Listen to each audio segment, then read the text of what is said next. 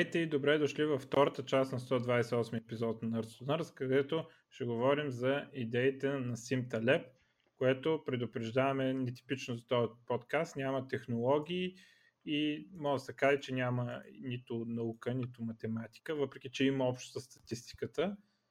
Талеб би казал, че неговото е по-наука от другото, но не очаквайте някакви формули и такива неща. Но, но а... интересен момент да отбележа че математиката в един момент става много теоретична, като когато човек много почне да разсъждава и преминава в философия, така че понякога философски идеи те имат връзка с математиката, която има връзка с технологиите. Да. А, сега ще кажа за Талеп. Талеп е философ, може би най-популярният активен жив философ. Жив, не знам дали кажа, но от активните може би най-популярният а, книгите му се продават като топъл хляб, има ги на български преведени. А, също той е от добрия вид философи, не от уния, които търсят а, азът и а, съществували Бог и някакви такива неща. Той говори за устройство на обществото, а, економика и такива неща от една философска така, гледна точка, може да каже. Статистики, а, в смисъл преподава статистика в някакви университети и някакви такива неща. А, ливанец, християнин, иммигрант в САЩ от много години, десетилетия, от 80-те още е там. А, инвеститор Борцов направил пари, милиони а, в крашовете на 87 2000 година и 2007 а, също доста арогантен, между другото, и много умен. А, така, мога да го определя. А, какво, с какво е известен? А, пет книги, които се наричат заедно инсерто. А, едната е с афоризми, такива мухабети някакви. Не, не съм я чел и не съм виждал никой да коментира много тази книга. А, но другите четири са така обяснение за как работи живота и пазарите, което аз ще се опитам да ги преразкажа в времето на подкаста, но а, ги препоръчвам за четене. Тая с афоризмите не съм я чел. А, първо искам да кажа лошото нали, на, на тези книги и после ще ви кажа идеите и държа да подчертая, че това, че кажа някакви лоши неща, не значи, не се струват за четене, просто означава, че някакви неща са неприятни за четене, поне за мен. Първо, а, има стил, при който той си измисля думи или използва старогръцки и латински думи, което на моменти супер много дразни, то за някакви неща, които има обикновени думи но той държи да въведе термин и нали, като другите науки от гръцки и латински, понякога измислени от него неща. А, и понякога става тегаво за четене, защото забраш какво беше това сега. Особено като му видя някакъв твит за нещо и аз съм го чел в книгата, ама съм забрал тази дума измислена какво означава. А, самата концепция знам обаче думата. А, също в книгите му има повторение. Едно и също нещо ти го казва два-три пъти, да го запомниш по-добре, което малко ме дразни. А, идеите в тях са много големи за мене. Направо ми промениха светогледа. Аз чел съм някои такива политико-философски книги, економически. А, и или съм в състояние това с пълни глупости след тях, или съм в състояние, да, да, точно така мисля и аз, и, обаче и преди това мислих така. И нали, мога да ми даде книгата примери или нещо да е изказано по-добре, отколкото съм го мислил, но единствено при Талеп беше нещо, дето изобщо не се бях замислил за това и след това, след като прочетох книгите му, съм а, убеден, че това нещо е, е вярно и нали, изключително важно. А, друг път не ми се е случило такова нещо. А, също държа да кажа, че той приказва глупости за много неща. Ако го хванете да приказва глупости за нещо, а, това не означава, че идеите му са зле. Може да се продължи на там с книгата. А, особено в Twitter е много зле. Там е много тежко. А, един път беше приказал нещо за PVSNP, нали, там от компютър сайенс проблема изглежда, че няма идея за какво става просто проблем. Сега, и аз не разбирам много този проблем, обаче поне знам какво означава тайм нали, в Computer Science. Неговите постове лече, че той това няма идея. А, друго, което съм го хванал в книгите му, беше обяснение, че хората не били еволюирали да бягат на дълги разстояния. Хората трябва да, да спринтират и да си почиват. А, сам, че аз съм чел, че а, всъщност хората са ловували, като са едно време там в Африка, са ловували, като са гонили животното, докато то се измори и понеже хората имат потни жлези, могат се охлаждат, а много от животните нямат, ти просто го гониш, то бяга бързо, обаче след един час гонене животното припада и те го настигат и го хващат. Така че а, хората всъщност са може би едни от най-добрите бегачи на дълги разстояния изобщо, ако не и най-добрите. а, така че от време на време са дъни, обаче като цяло идеите са много стабилни според мен. А, така, четирите книги, първата се казва Food by Randomness, Заблудени от случайността, Черния лебед е втората The Black Swan, Антифраджал, което на български е антикрехкост и Skin in the Game, кожа в играта. Това на български кожа в играта или нещо друго, не съм много сигурен. А, така, и те, тези книги образуват така наречената поредица инсърто. А, има и други книги, а, такива пейпери, научни за статистика и такива неща, които те са свързани само са много дълбок. Трябва да разбираш статистика наистина, да, да, да разбереш дали пише глупости или, или е доказал математически това, което приказва. А, което той, той със сигурност е способен и на двете, между другото. А, и са виждал съм и на някои негови пейпери да кажа, че са много сериозни, наистина доказва математически това, което обяснява така интуитивно в книгите. Така, Food by Randomness е първата книга. Първото, ако според мен лично, ако се пропусне една книга, ако искаш да намалиш малко, може да пропуснеш тази книга, просто защото а, другите книги повтарят нещата в тази книга в повече детайли. Тази е по-маловажна до някъде. А, книгата, основната теза е, че хората са зле с случайността, с преценяването на вероятности и дори вероятности, които са абсолютно познаваеми, хората интуитивно ги бъркат. А, книгата е пълна с такива примери. И, а, например, на летището хващаш хора и ги питаш каква е вероятността самолет да се разбие или да го отвлекат терористи. И хората много силно overestimateват. Ако пък също нещо ги питаш там, като стана пожара в ония влак, ако помните, ги питаш колко вероятността да се запали влака, пак много ще overestimateнат. много просто наценяват скорошните заплахи, които са ми виждали, интуитивно ги наценяваме. А, също много вероятности, бидейки много неинтуитивна теория по принцип, просто хората ги бъркат. А, на Twitter той беше шернал една, един твит от един друг, дето а, беше показва примерно стотина, някаква така дължина, нули единици. И казва, едното от тея го генерирах случайно на компютър, другото го написах на ръка, опитвайки се да е случайно и трябва да познаеш кое от двете е случайно. И това, което така ги погледнеш визуално, в едното има по-дълги ам, поредици от нули единици, повтарящи се нули единици, има поредици, а в другото има по-къси такива поредици. Според тебе, кое беше а, случайно генерираното и кое беше от човека написано? Ми според мен това, което е с по-дългите е случайно. Да. А, и, и това е защо става това? Защото човека, като му кажеш да, е, да прави случайно нещо и ако, ако напише някаква по-дълга поредица, му се струва, че не е случайно и трябва да го направи по-случайно. Точно така. Нали? А реално, а, ако сметнеш математически, а, има някаква, при някаква дължина на, а, на низа от нули единици, си може да се сметне каква е вероятността да има рънове, да има поредици от нули или единици, колко дълги са средните там. В едно такова, колко би било средната най-дълга редица. И нали, ние много ние го подценяваме.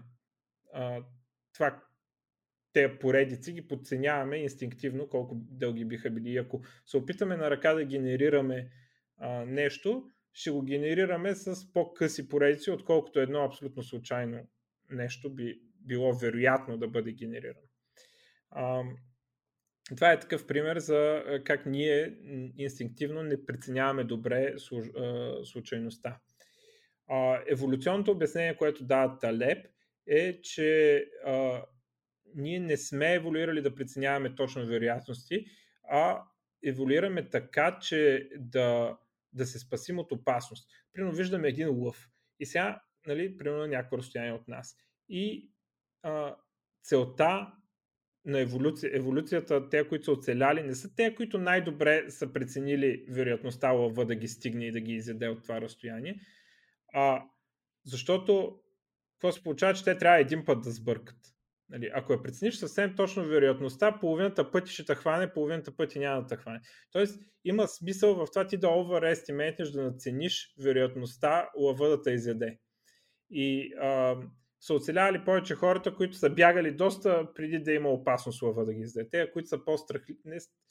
по-предпазливите, са оцелявали повече. Тоест, човешкият мозък, според него, което може да е вярно, може да не е вярно, е еволюирал, надценявайки опасностите. Защото само един път, ако сбъркаш, умираш. Нали? А пък, ако сбъркаш и подцениш опасността, умираш. Ако сбъркаш 10 000 пъти и да си избягал от лъва без да има нужда, няма никакво значение това. И това е една от обяснението му, защо ние сме толкова зле с вероятностите на инстинктивно ниво. А, в тази книга а, представя и м- концепциите за областите на случайността. Едната я нарича екстремистан, а, другата не нарича медиокристан, нали, с екст... едната област с екстремни неща, другата област с без нищо екстремно.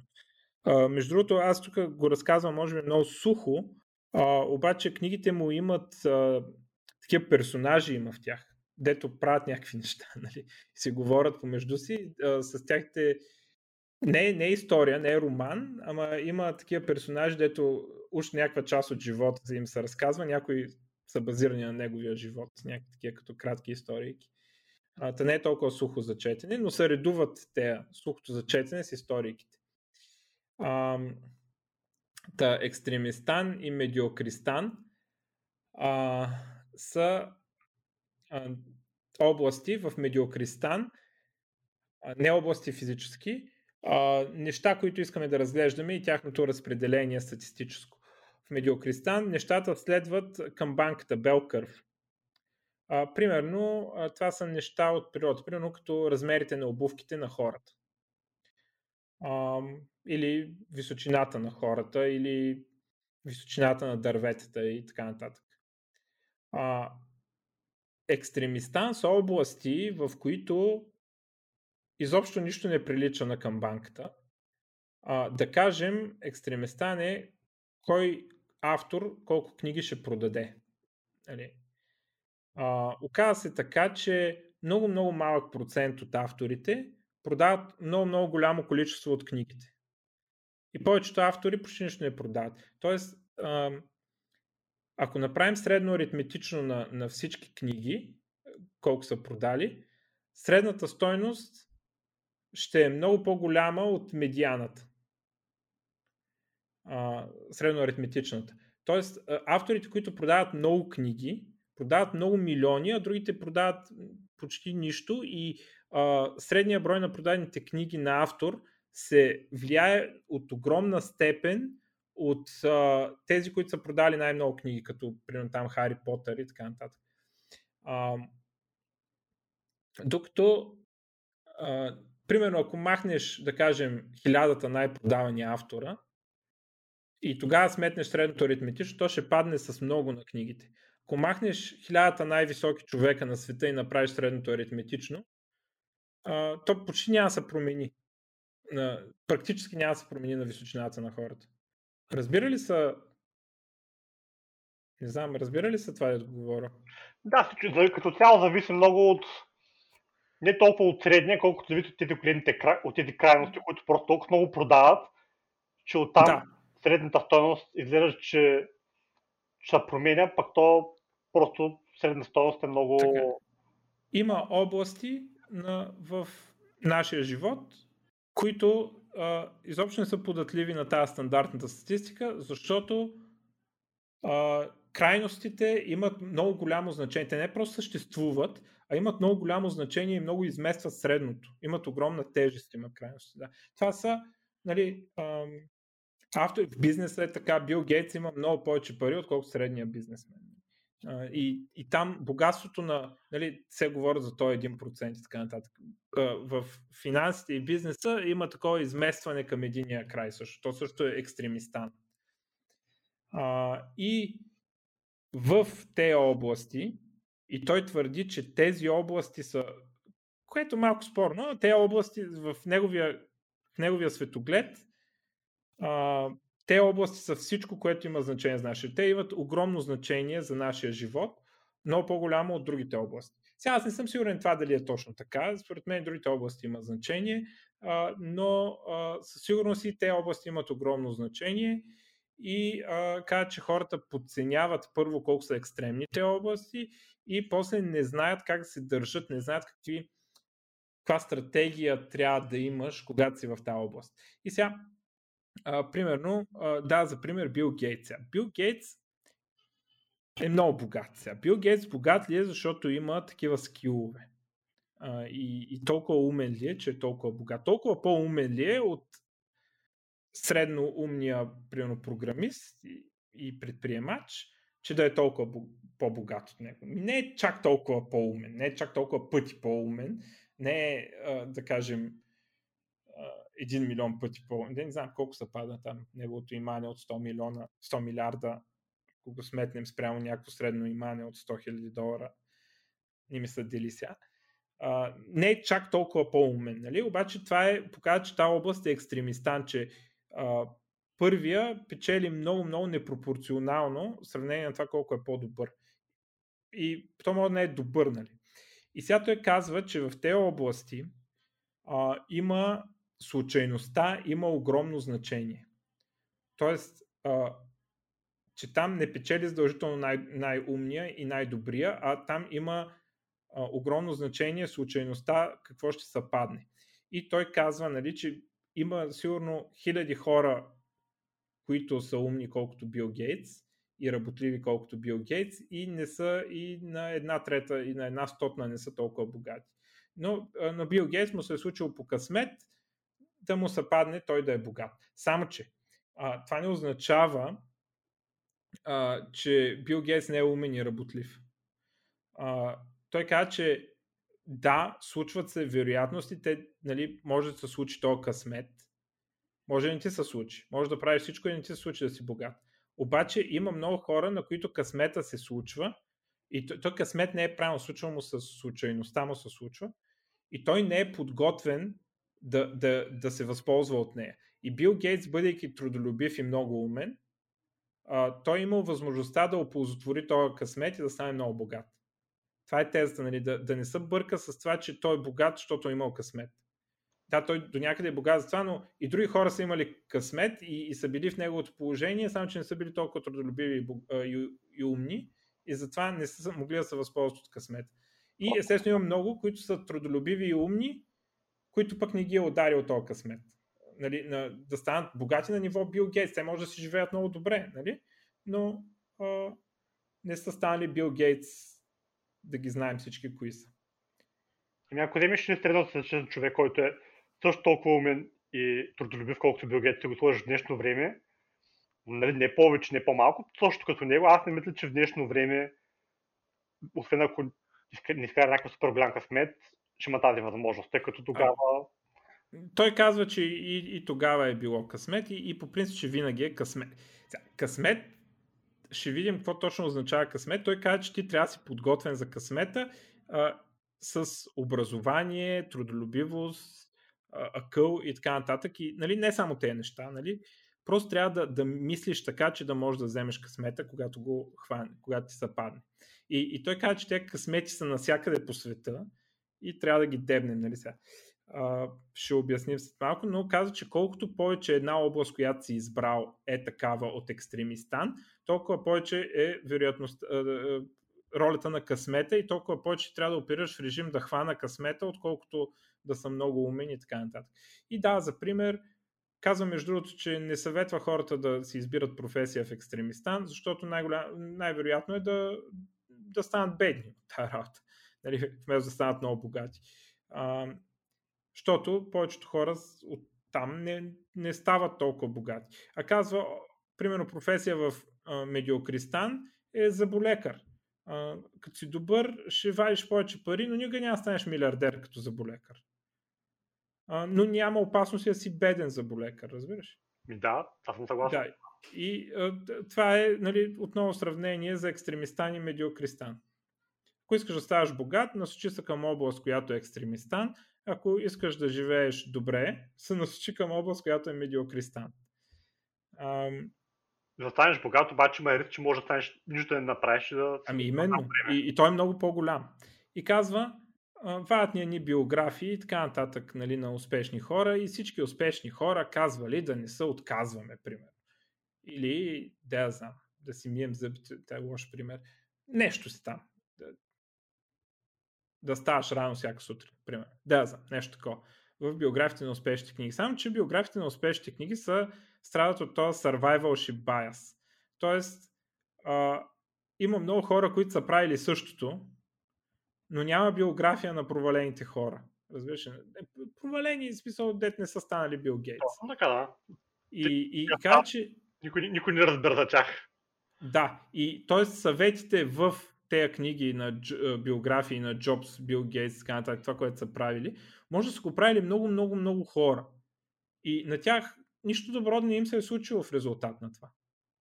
Защото това е survivalship bias, т.е. ние гледаме те, които са успели, след като милиони други са отпаднали в това състезание, правейки същото.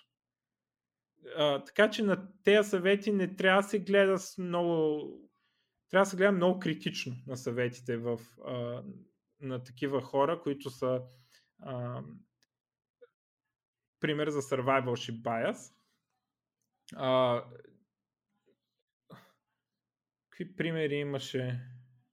А, имаше пример даден за случая. А, ако толкова много хора. Примерно, ако еди колко хора опитват нещо, колко процента ще успеят и някакви такива неща, ето пак ги гледаш числата и гледаш неинтуитивно. Примерно, че а, може да играеш на руска рулетка и, и ще има някакъв. Примерно, ако играеш на руска рулетка и печелиш пари, ако не умреш. А, и накрая ще има някой, който е много богат и, и дава пример колко неочаквано много хора има, които ще бъдат много богати. След еди колко итерации на руска рулетка. Обаче това, знаеш колко много ще са измряли преди това. Нали? И, и каза, че, така че не, не трябва да се гледа така. Това е пак заблуждаване от случайността. Има случайността и ние дори не можем да оценим а, това Бил Гейтс колко може да му е късмета в, в успеха и да мислим, че някакви други негови качества са му довели успех. Все пак, нали, а, той даже изрично каза, аз не казвам, че Бил Гейтс е тъп и че всеки може да е Бил Гейтс. Нали, Бил Гейтс с, неговото, с неговия къл и трудолюбие образование е а, бил подготвен да посрещне късмета. Много други хора са го имали късмета, Нали, може ли са да бъдат Бил но не са били толкова подготвени, колкото него. Но в същото време има други, които са подготвени колкото него и не се е паднал късмет. А, така, а, в тази книга и за първи път споменава а, Black Swan, черния лебед, а, което е най-най-фундаменталната му идея. А, и нали, цялата а, втора книга и дори следващите две се базират на тази идея за Black Swan. А, ако някой ще чете, има време само за една от тези книги, примерно, нека да е Black Swan. А, за мен следващите две а, Black Swan е required reading, нали? Трябва да си го прочел. Въпреки, че другите две, последните две според мен са по-приятни за четене, а, но Black Swan той се използва там въведната терминология, която, както казах, някои от тези са много досадни думи, които той се е изобретил. Ги ползва в следващите две книги, така че Black Swan е може би най-важната му книга. Така, какво е, какъв е происхода на фразата Black Swan? Происхода на фразата Black Swan е черен лебед е, че едно време хората са мислили, че няма черни лебеди. Е, отишли, обиколи цяла Европа, Азия, не знам какво, черни лебеди няма. Никъде не виждаме черен лебед. И те стигат до извод, че черен лебед няма. Обаче отиват, стигат до Австралия в един момент и хоп, там черен лебед. И а, нали, пулката от това е, че ти колкото и пъти да видиш нещо, бели лебеди, няма количество бели лебеди на света, което може да го видиш и от това да изкараш, че не съществуват черни. Нали, това ти го кажете така, обаче ние в живота си много често се държим така, сякаш е обратна работата. Сякаш това, че никога не сме виждали черен лебед, означава, че няма такъв. А, това е происхода на фразата. А, сега, той, когато го дефинира черния лебед като, като, като термин в неговите дни, той първо го пише с главни букви и така го различава от истин, реалния живот черния лебед, който го пише с малки букви. Та, черния лебед в смисъла на Талеб е събитие с много малка вероятност, толкова малка, че на практика никога не се е случвало преди, поне в това, което е виждал този, който взима решението, човек, който взима решението. Това събитие никога не се е случвало и от когато то се случи, има огромни последствия. Те последствия могат да са положителни или отрицателни за човека, който взима решението. За разлика от а, нормалния черен лебед в, а, в нормалния свят, когато никой не е умрял от това, че са намерили черен лебед. Просто вече са знали, че има и черен лебед и реално нищо не се е променило от това, че са научили, че има черни лебеди. А, но в талепското, в талепския смисъл на, на фразата, а, от черния лебед е събитие, което не е просто с малка вероятност и не е наблюдавано до сега от човека взимаш решение, а, а е събитие, което ще има огромни последствия за него. Любимия ми пример, който Талеб дава, е с пуйката. Значи ти си примерно една пуйка. И всеки ден идва там един човек и те храни. И първия ден човекът те храни и не те закова, втория ден човекът те храни и не те закова и ти така третия, петия, стотния, 150-я ден човекът те храни и не те закова, стигаш до извода, че този човек те храни и никога няма да заколи. Защото бели лебеди, бели лебеди, Значи всички, бели, всички лебеди са бели. Значи то човек винаги ще храни и няма да те заколи. Нали? Само, че идва един ден и се случва събитието черен лебед, идва този човек и те заколва. И това за пуйката е черен лебед в случая с негативни последствия. А, това е събитие, което е рядко, събитие, което поне от страна на пуйката никога преди това не е наблюдавано. Т.е. за пуйката, пуйката е абсолютно невъзможно математически или статистически, или както и да е, да изчисли вероятността да я заколят. Защото то не не е наблюдавано. Как да знаем дали е невъзможно да те заколи или, ам, или просто не се е случило още и колко често се случва. Може да се случва веднъж на хиляда години. Кой знае. В Индия май не си колиха кравите, ако помня правилно. И, и това е пример за такова събитие а, много борсови събития с такива събития. А, например, 2007 и тази книга излиза 2007, но преди кризата. И когато се случва кризата, тази книга избухва. Нали, защото те го виждат като пророк Талеп. Все едно е предвидил кризата. А, въпреки, че той не е предвидил точно кризата и сега ще, нали, по-късно ще разберем как, какво точно означава да а, какви поведения предписва той. А, но какво казват за кризата? Ами казват, ами то хаузинг пазара никога не, не, не беше крашвал. Значи, щом никога не сме виждали да крашва, значи не може да крашне. Е хубаво, ама той крашна. И последствията бяха брутални. А, един друг много добър пример, който а, ми направи много силно впечатление. А, някаква си банка там или финансова институция беше, той, тя е цитирана по име нали, в книгата, а, 100 години изпълнява еди каква си стратегия. Някаква инвестираме така и така, половината пари тук, една трета там. И а, 100 години тази стратегия вади пари.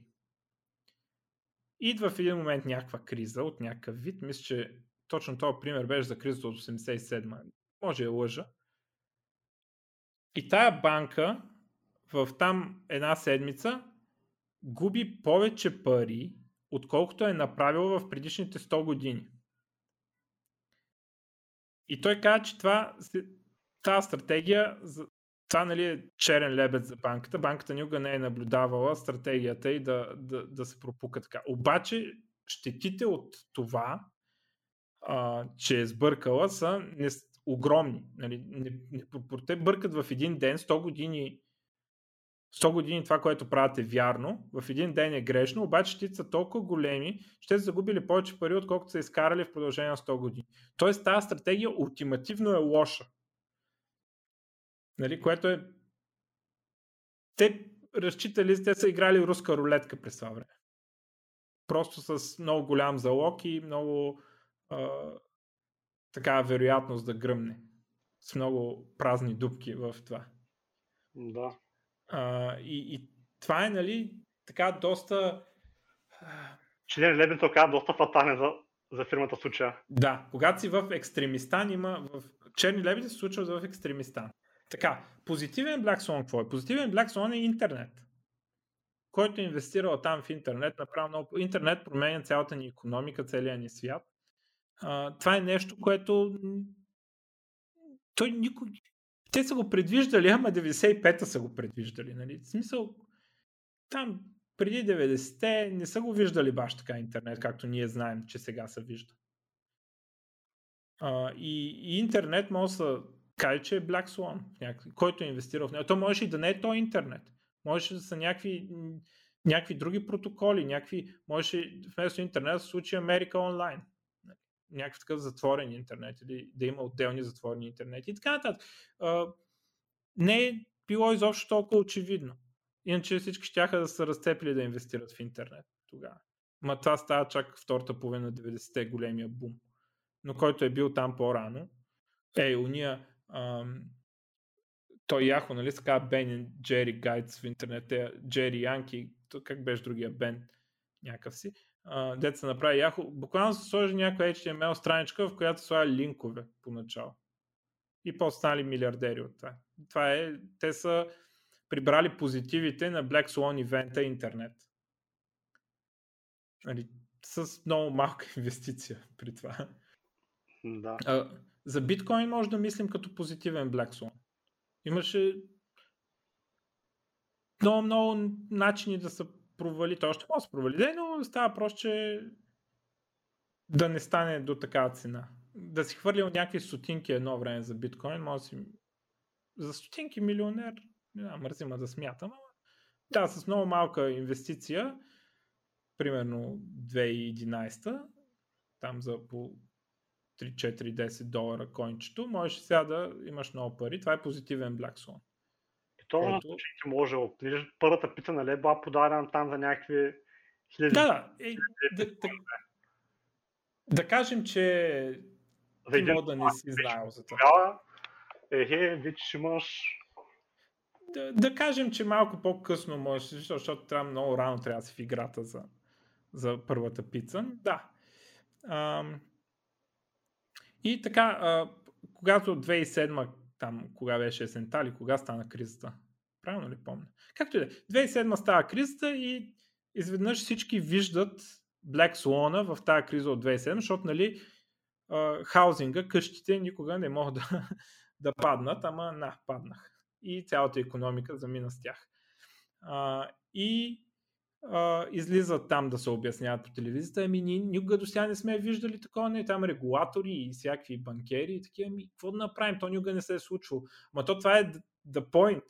То, целият смисъл на това е, че те неща се случват и те се случват непрекъснато. Нали, не се случва едно и също нещо непрекъснато. Случват се а, Black Swan в различни области, по-големи, по-малки а, и те доминират по важност живота ни живота на пуйката и така нататък. Сега, също, много важно, то се вади от примера с пуйката. Имаме някой, който взима решения, нали, сега пуйката какво решение взима, айде майната му, ама а, да приемем, че пуйката взимаше решение да не избяга. Ам, първо, това, че нещо е Black Swan за един човек, не означава, че той е Black Swan за друг човек. Примерно, пуйката не знае, че я заколят, фермера знае точно на коя дата ще я заколи. Тоест, а, за пуйката това е Black Swan, за фермера е ежедневие. А, така че това, че някой не вижда Black Swan, не означава, че някой друг не вижда събитието, но за него то не е Black Swan, а, не е черен лебед, просто защото то черен лебед по дефиниция трябва да е нещо, дете не знаеш.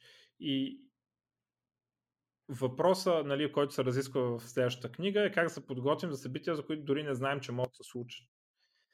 А, така.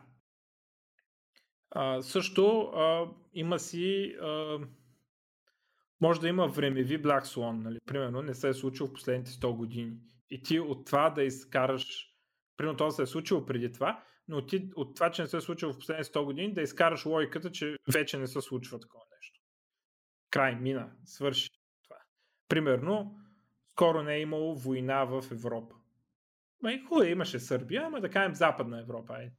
И ти от това да, да, вземе, да вземеш да кажеш, вече не може да има войни в Западна Европа и да се държим така, все едно не може да има войни в Западна Европа никога вече. Нали, да, да игнорираме този риск. Нали, това би било м- такова поведение да се набиеш сам в Black Swan. Ам... Тъжно е, Сега той... Тъжно е, ма така.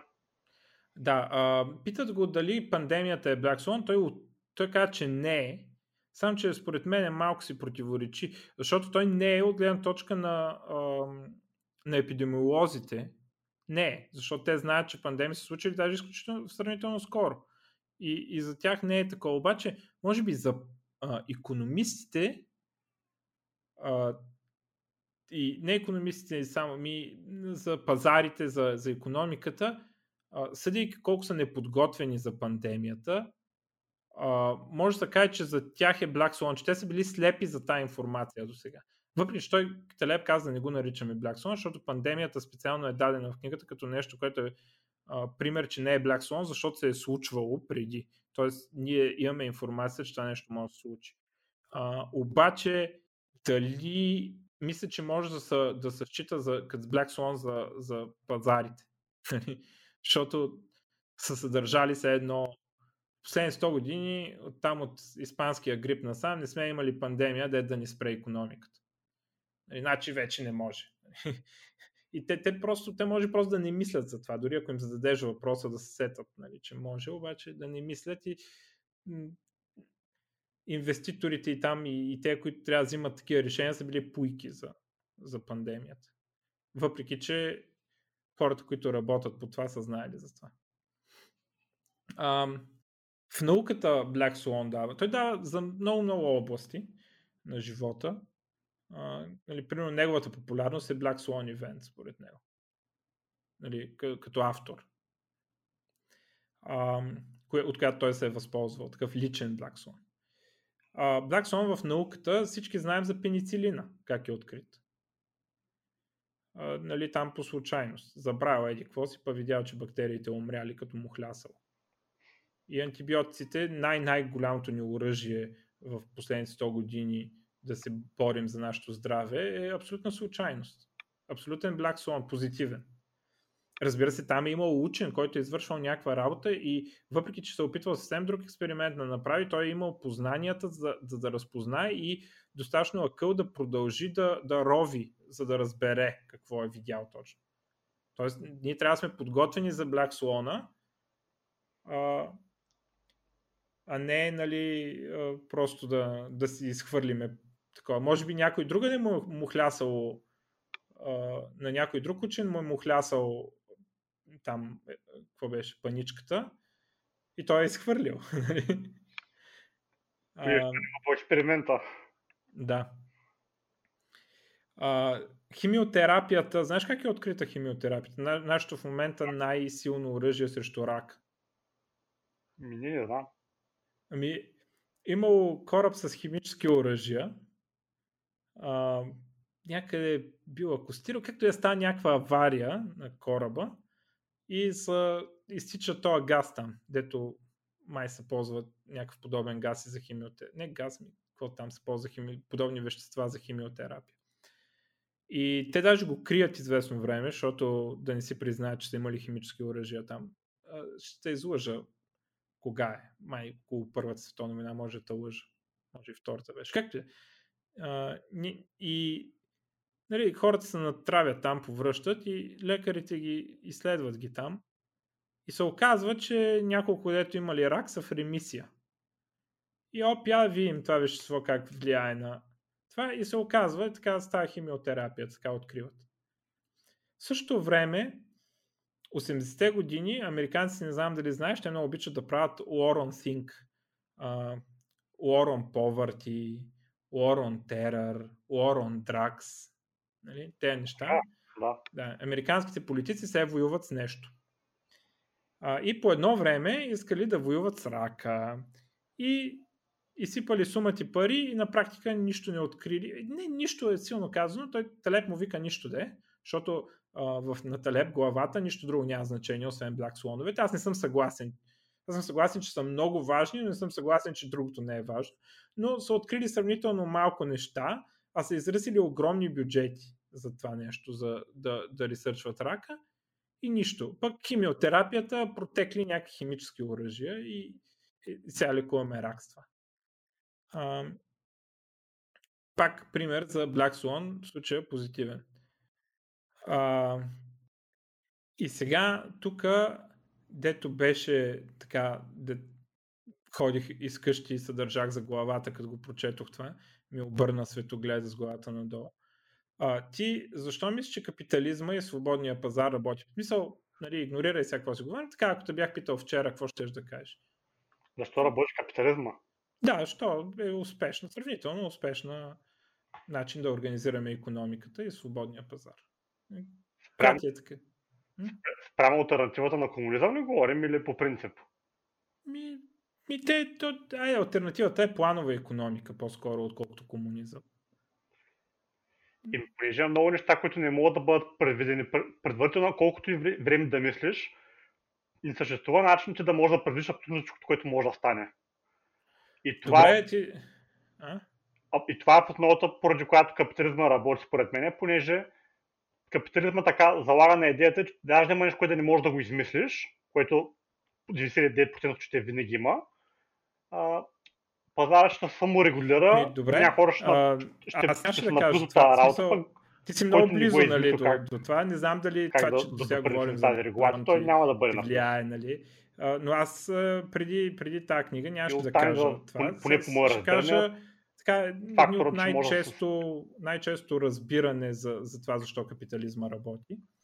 А, най-честото е а, така, на много елементарно ниво а, е, че а, хората, когато нещо го притежават, когато имат тяхна собственост, се стараят повече да, да се трудят в него, полагат повече усилия, по-малко корупция и така нататък. Това е доста елементарно нещо, може би има значение, но не мисля, че е чак толкова важно за успеха на капитализма.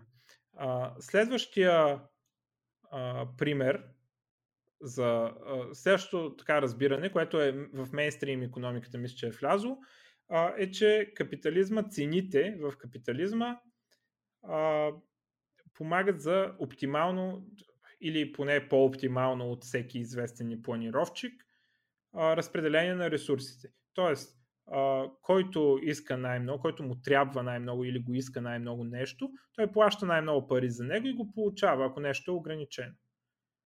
Нали, а, така, много хора не, не разбират, че а, смисъла на цените е това да, да разпределят и чрез един такъв процес като надаване, да разпределят ресурса там, където той най-много, е, най-много трябва да бъде.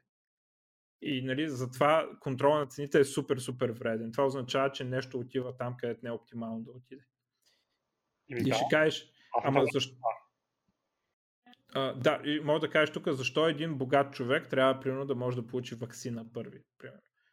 Еми да, ама той за да стане богат, нали, ако приемем, че няма някакви престъпления извършени за това, той е дал, произвел много неща, които другите хора са искали.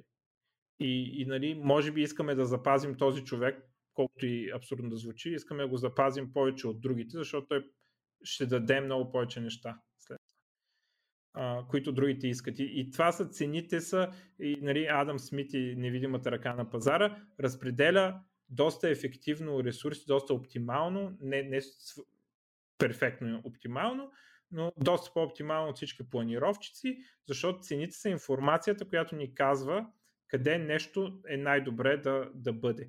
И това е проблема на плановата економика основния, че не може да а, няма откъде планировчика, колкото и да е умен, какъвто и да е, той няма откъде да вземе информацията какво хората наистина искат. Чрез а, нашото, нашите цени и нашото, нашата преценка дали искаме да дадем толкова пари за да си купим нещо или не искаме да ги дадем, а, ние по този начин предаваме информация на пазара. Много по-добра информация, отколкото това да те питат дали искаш нещо. Защото по някакъв път те питат дали искаш нещо и ти казваш, ама като трябва да платиш, вече не мислиш баш така. И, и цените са тази информация, с която, която липсва в една планова економика. А, между другото. Имаш същия експеримент, където показват някакъв, продукт, някакъв смотан продукт на хората и питат, вие бихте ли го купили? Те викат не. Мисля ли, че някой друг би го купил? И те викат, еми да, ще има хора, които ще го купят според мен. Аз твърдо вярвам в това, просто аз не би го купил. И увеличават експеримент с много повече хора вкарват.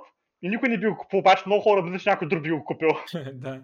Има, има такива, да. И, и сега това е мейнстрим обяснението, защото плановата економика не работи и не може да работи, между другото, дори да имаш някакво супер перфектно AI, пак не може да работи, защото няма информацията, с която да работи AI.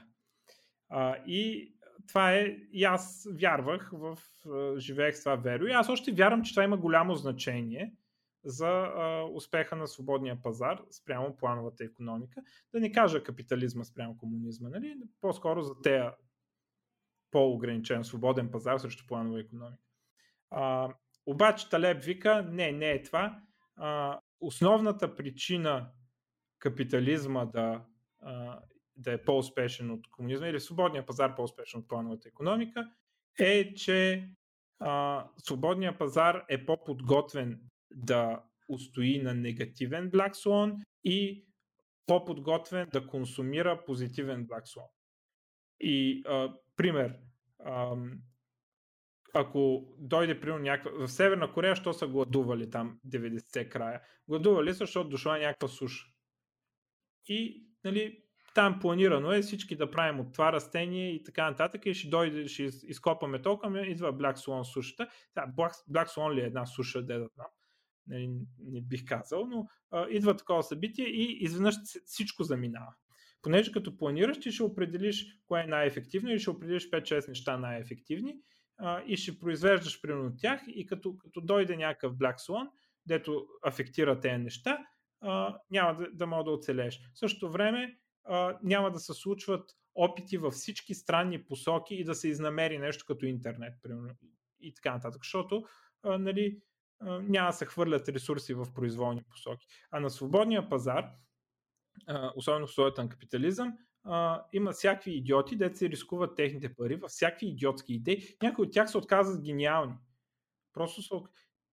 Аз много харесвам примера с Twitter, понеже а, аз не знам според теб как е, ама за Twitter аз мисля, че успеха му се дължи на това, че ограничението от 140 символа форсира хората, като пуснат някой линк, да обяснат много кратко какво има в линк което, нещо, което заглавията а, на блокпостовете не правиха. Заглавията на блокпостовете гледаха са оригинални, да.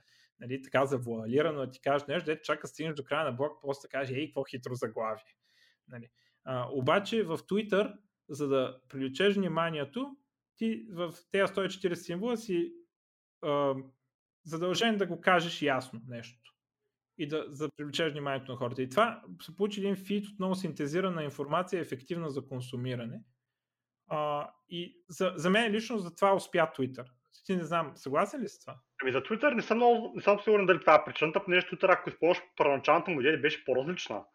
Най-в началото Twitter като излезе беше е когато имате да публикувате големи неща, ама, ама когато имате за малките ви моменти в живота, които не, не държат много голямо обявяване, тук сме... Добре, ама аз се питам, кое е причината да стане успешен. Аз мисля, че е това. Аз мисля, че не е това, което са казали, а това, което аз казах. Не знам дали е така.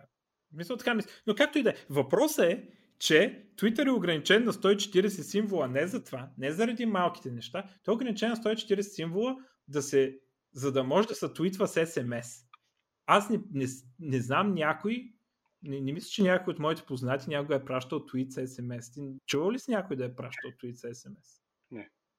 Еми, явно, да. И сега те са научкали нещо. Дали едното, дали кратките неща от твоя живот, дали това с... Обаче, те са направили 140 съобщения за съвсем друга, 140 символа за съвсем друга цел.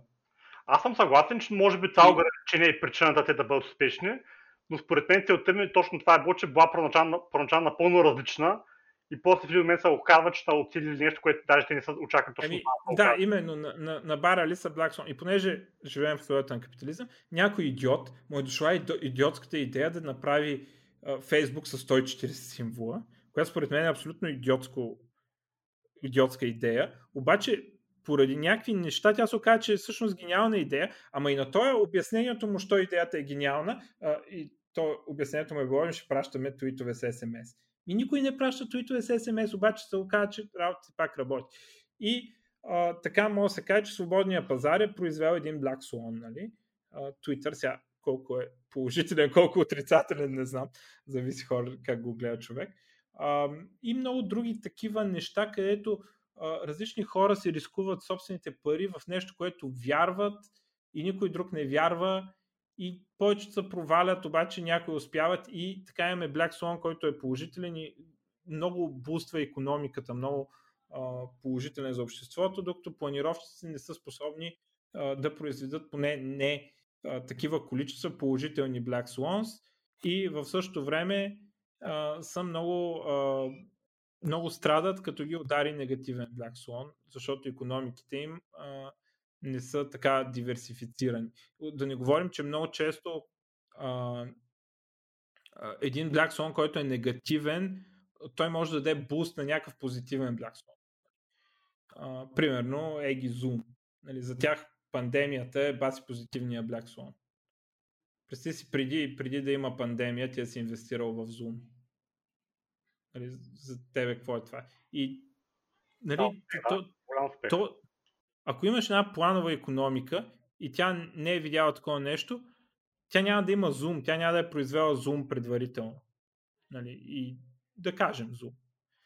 А, и ще е по, по-силно ударена от липсата на неща за комуникация, които трябва те първа да се разработват. А, така. А, и това за мен беше нали, така много. Аз тръгнах да вярвам, че наистина капитализма и свободния пазар са по-добри заради черните лебеди, а не заради това с разпределението. Което аз нали, с цените, нали, че са информация, аз още вярвам, че това има значение. Просто вярвам, че Black резистентността и възможността да консумира позитивни Black Swan са по-важни от това с цените. И двете са важни, но това с черните лебеди е по- по-важно според мен. И това ми беше, дето ми обърна светогледа и нали, такъв бях шокиран, нали, че има нещо така.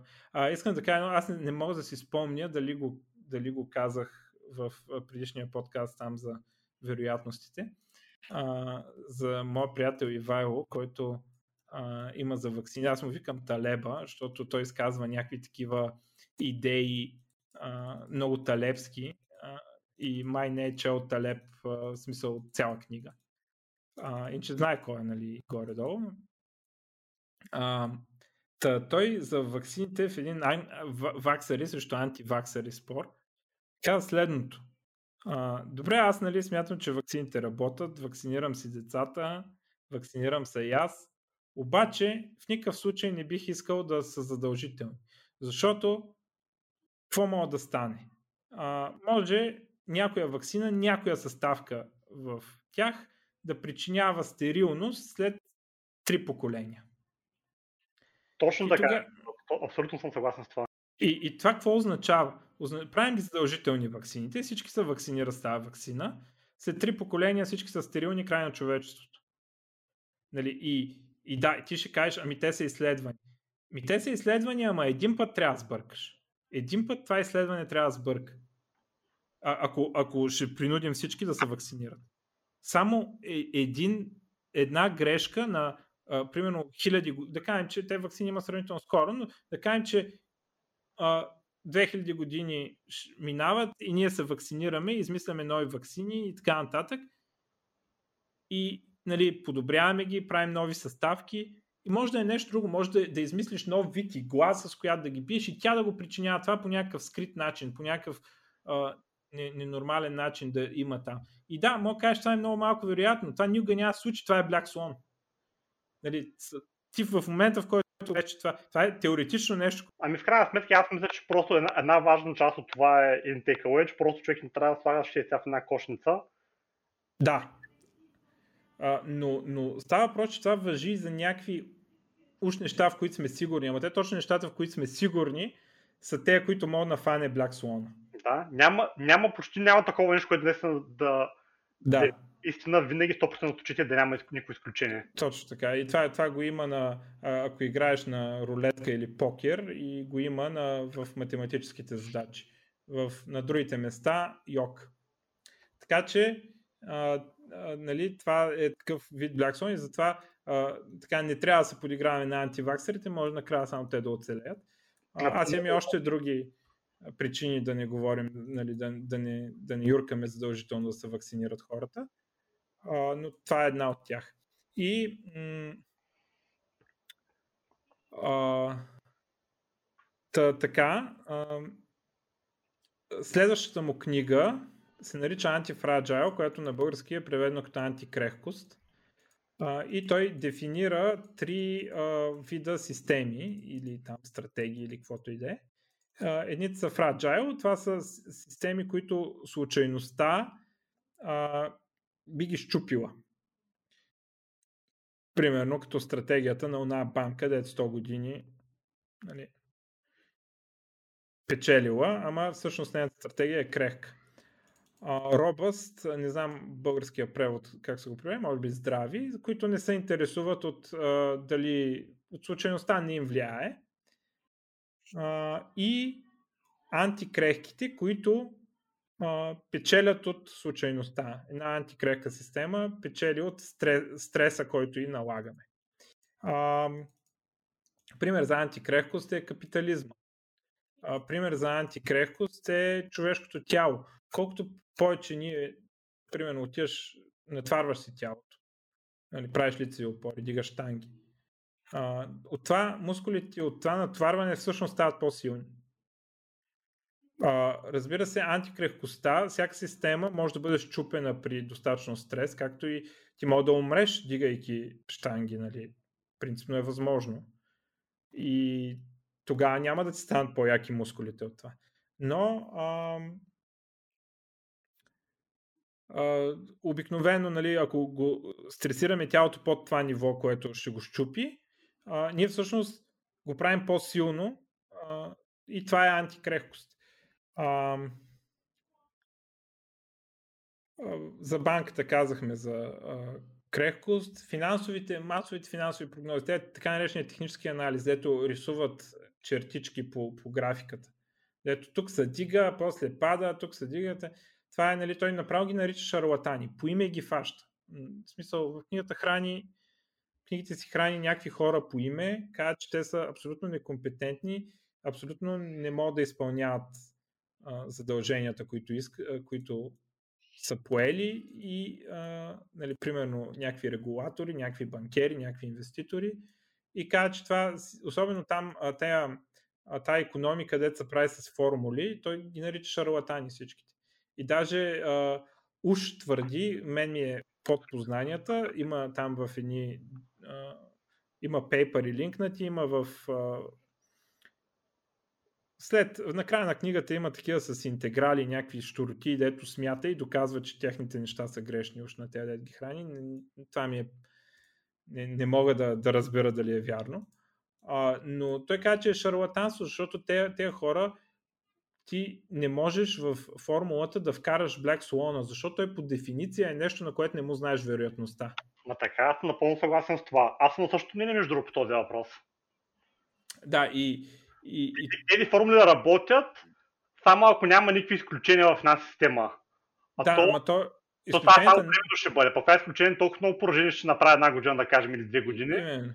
че няма гаранция ще загубиш парите, де си ги спечелил за 100 години преди това. Ами да, както имам един познат, който преди време се правиш на много голям тарикат, че не си плащаш кабел, не си плащаш на телевизора в Америка, имаше безплатен който да, да има. И минава 5 години, вика, о, хора, тук е безплатен начин как да гледате телевизия. И си штракаш с пръст, докато минаха 15 години, ти веднъж го набараха и трябваше да плати за, за 20 години кабелна. да. Ам, сега, в тази книга Телеп казва и каква е стратегия за антикрехкост финансова. Тази стратегия би била, и той уж така е инвестирал, когато е бил инвеститор, инвестираш големия процент от капитала си, примерно 80-90%, в супер сигурни неща, като, например, държавни ценни книжа. И останалия капитал го разпределяш в супер рискови инвестиции, като ай сега, той ня, Тесла сега и биткоин сега не знам дали биха били в тази категория, но примерно ранните Тесла и ранния биткоин, нали, биха били такива супер рискови инвестиции. Като каква е идеята? Ти си защитен от, бидейки в държавни ценни книжа, ти си защитен от големи Black Swan-ове, като кризата и там 2007. И ако се случи такава криза, ти излизаш с парите на, от такова и купуваш ефтиния някакви компании и такива неща. А, с парите, които сте били на сигурно. А, ако а, не се случи, а, ти дебнеш положителни Black Swan с малките си капитали, а, като примерно Тесла да станат много скъпи или биткоин да стане много скъпи или всякакви такива компании. И ти можеш да си позволиш някакво цикъла на, на инвестиции, в които от тези компании не излиза Black Swan, нито една от тях. Ти инвестираш примерно в 100 такива компании. Не излиза един цикъл, два цикъл, обаче ти през това време другите ти пари са защитени. А, и а, резултата е, че а, накрая на в дългосрочен план стратегията ти ще бъде успешна. И, и сега, и това няма нужда да е 100 години. Нали? Това е тези събития, както виждаме, тези кризи и компании, които избухват, се случват непрекъснато. А, така. А, това е за финансовата му стратегия. Той дава и здравни а, и, и за трениране, нали, там за штанги и такива неща, стратегии за антикрехкост, а, за науката. А, примерно в науката това означава, че трябва учените да са тренирани да гледат за такива черни леви, за да могат да видиш пеницилина, когато ти се случи. И на всичкото отгоре ще е добре да, да се финансират, да се намали малко това, дето само най-успешните се финансират. Тоест, ти цял живот блъскаш, блъскаш в някаква област, се оказа, че тя е dead end, но, но трябва нали, да, да има герои в тези области, да, дали, да, да, да, и те да се награждават до някаква степен, а, за да, защото Black Swan не се знае откъде ще излезе. А, затова трябва нали, и в науката нали, да се гледа така, но също и да се търси Black Swan в науката, т.е. Да, да, хората да са подготвени да го познават, да мислят в този този начин, търсейки случайността, търсейки да се възползват от случайността. А, а, може да а,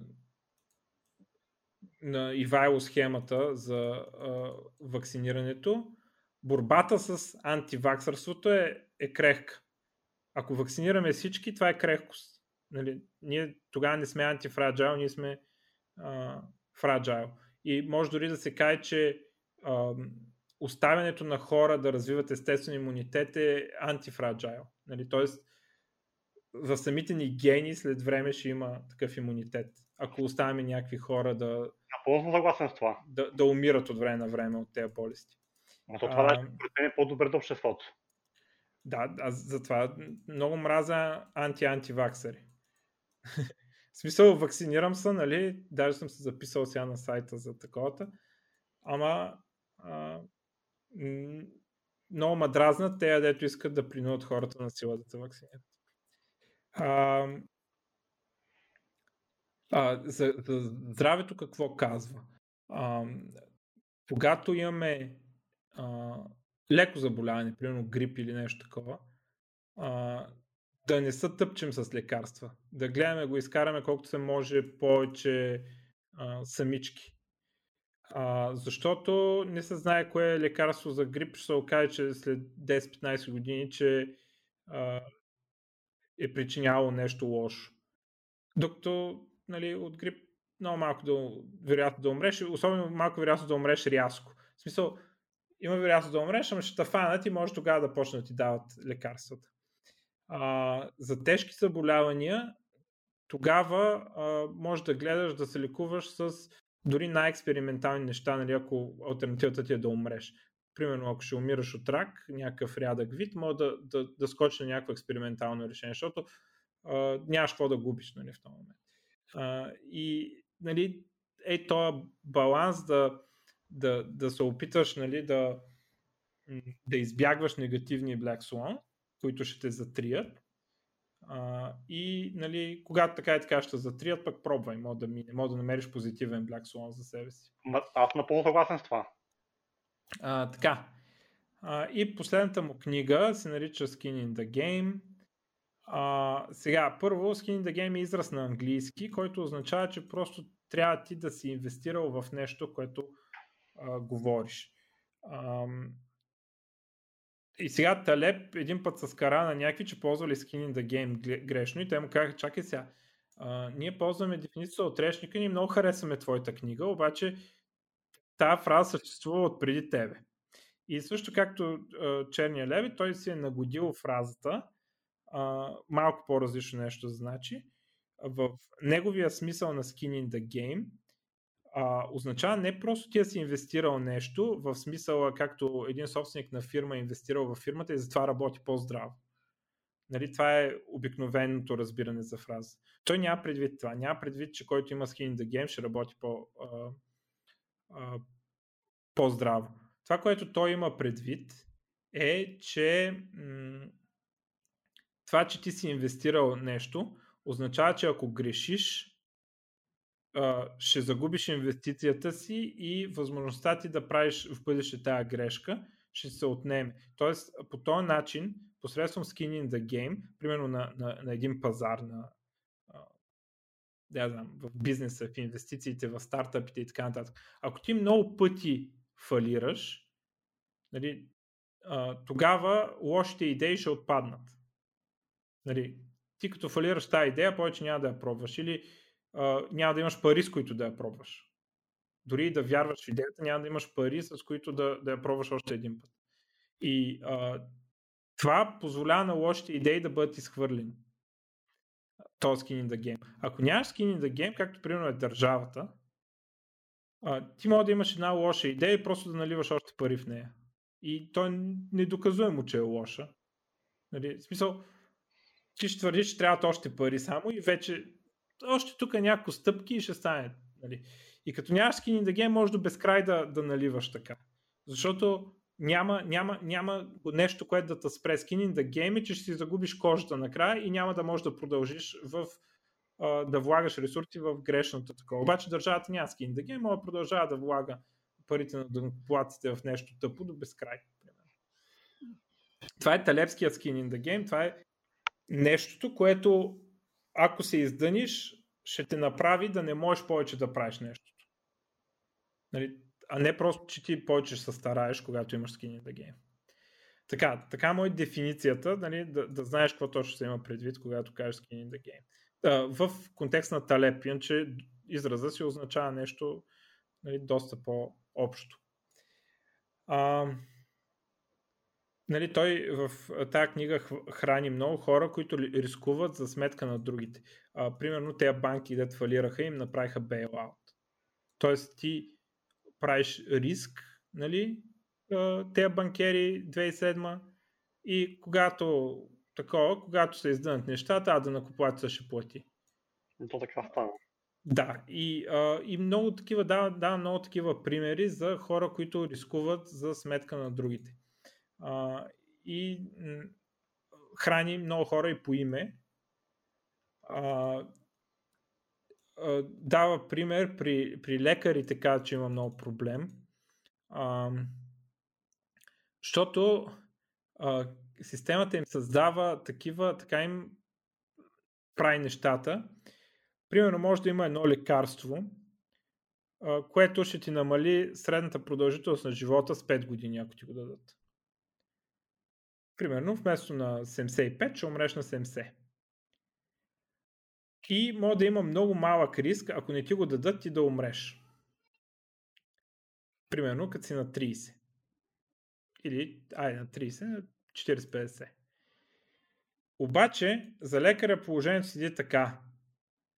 Ам, ако ти умреш, него ще му вземат правата да си лекар.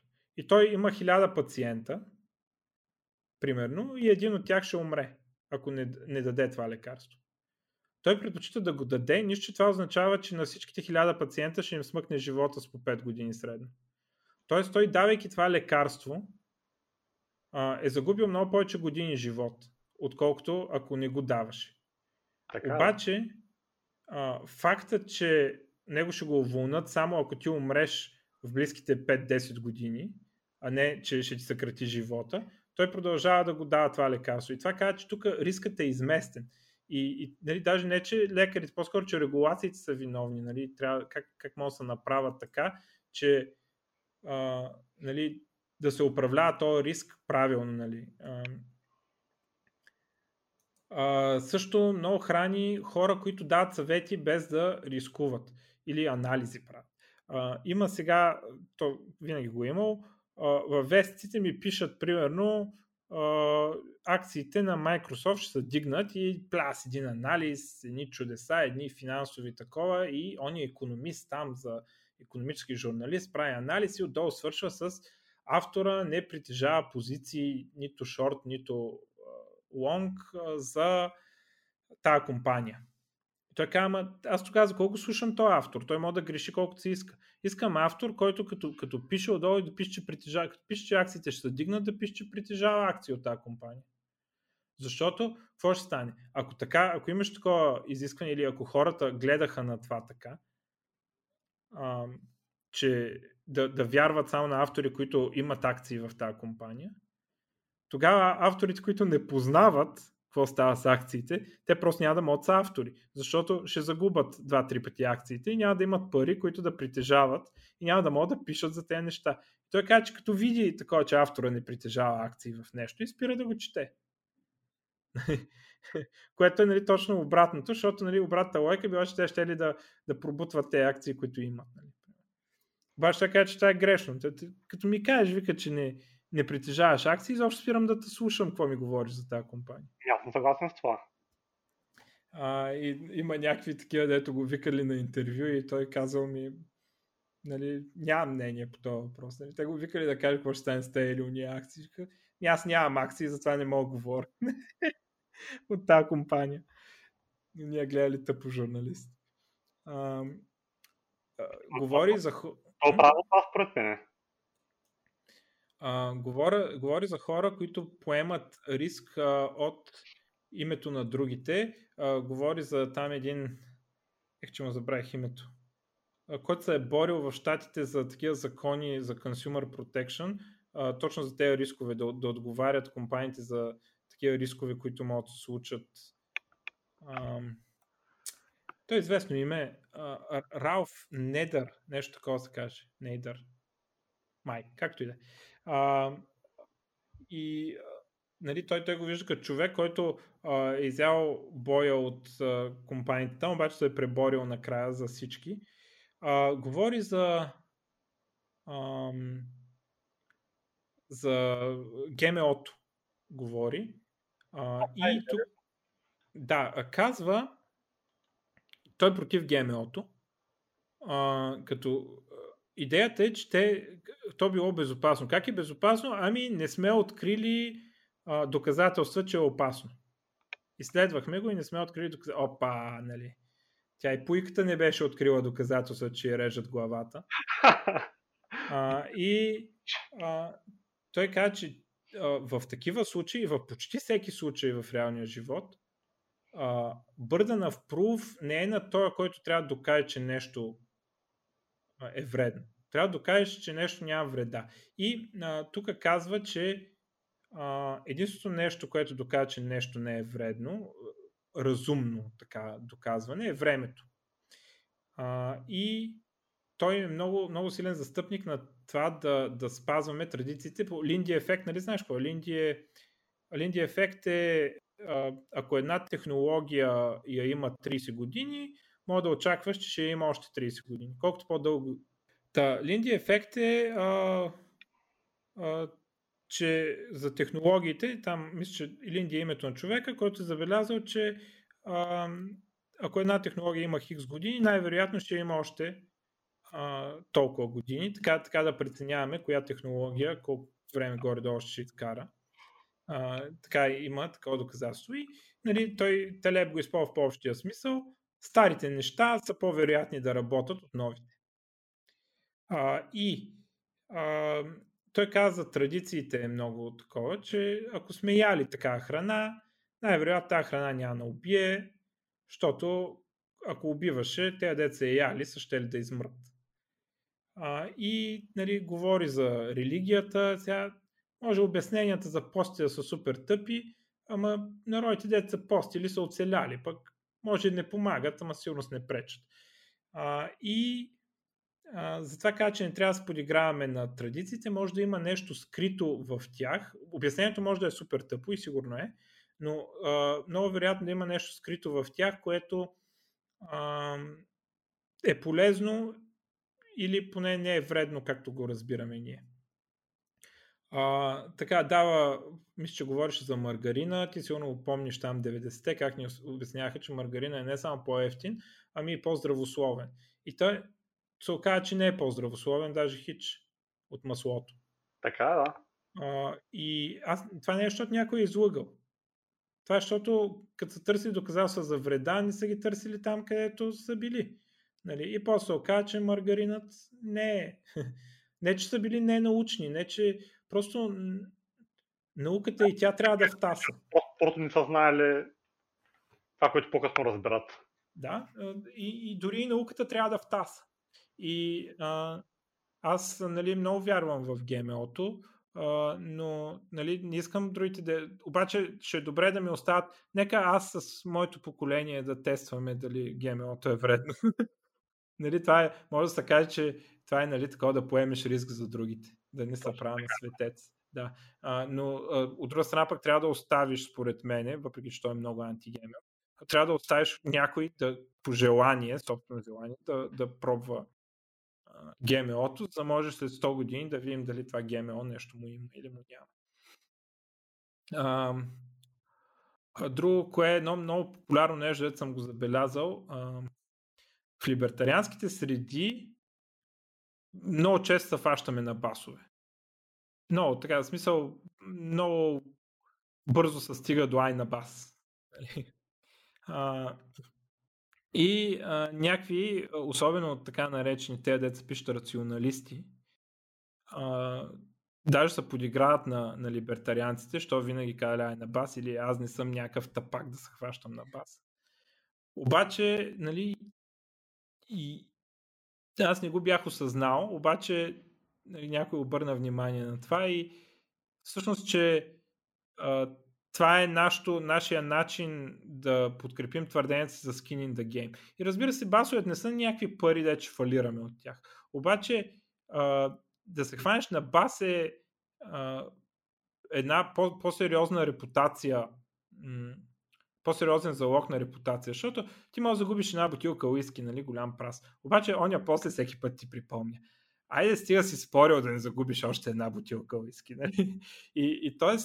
това те прави да в споровете да, да мислиш по-сериозно за това, което кажеш и а, хората, които ги губят често тези басове, да почнат малко повече да си мълчат.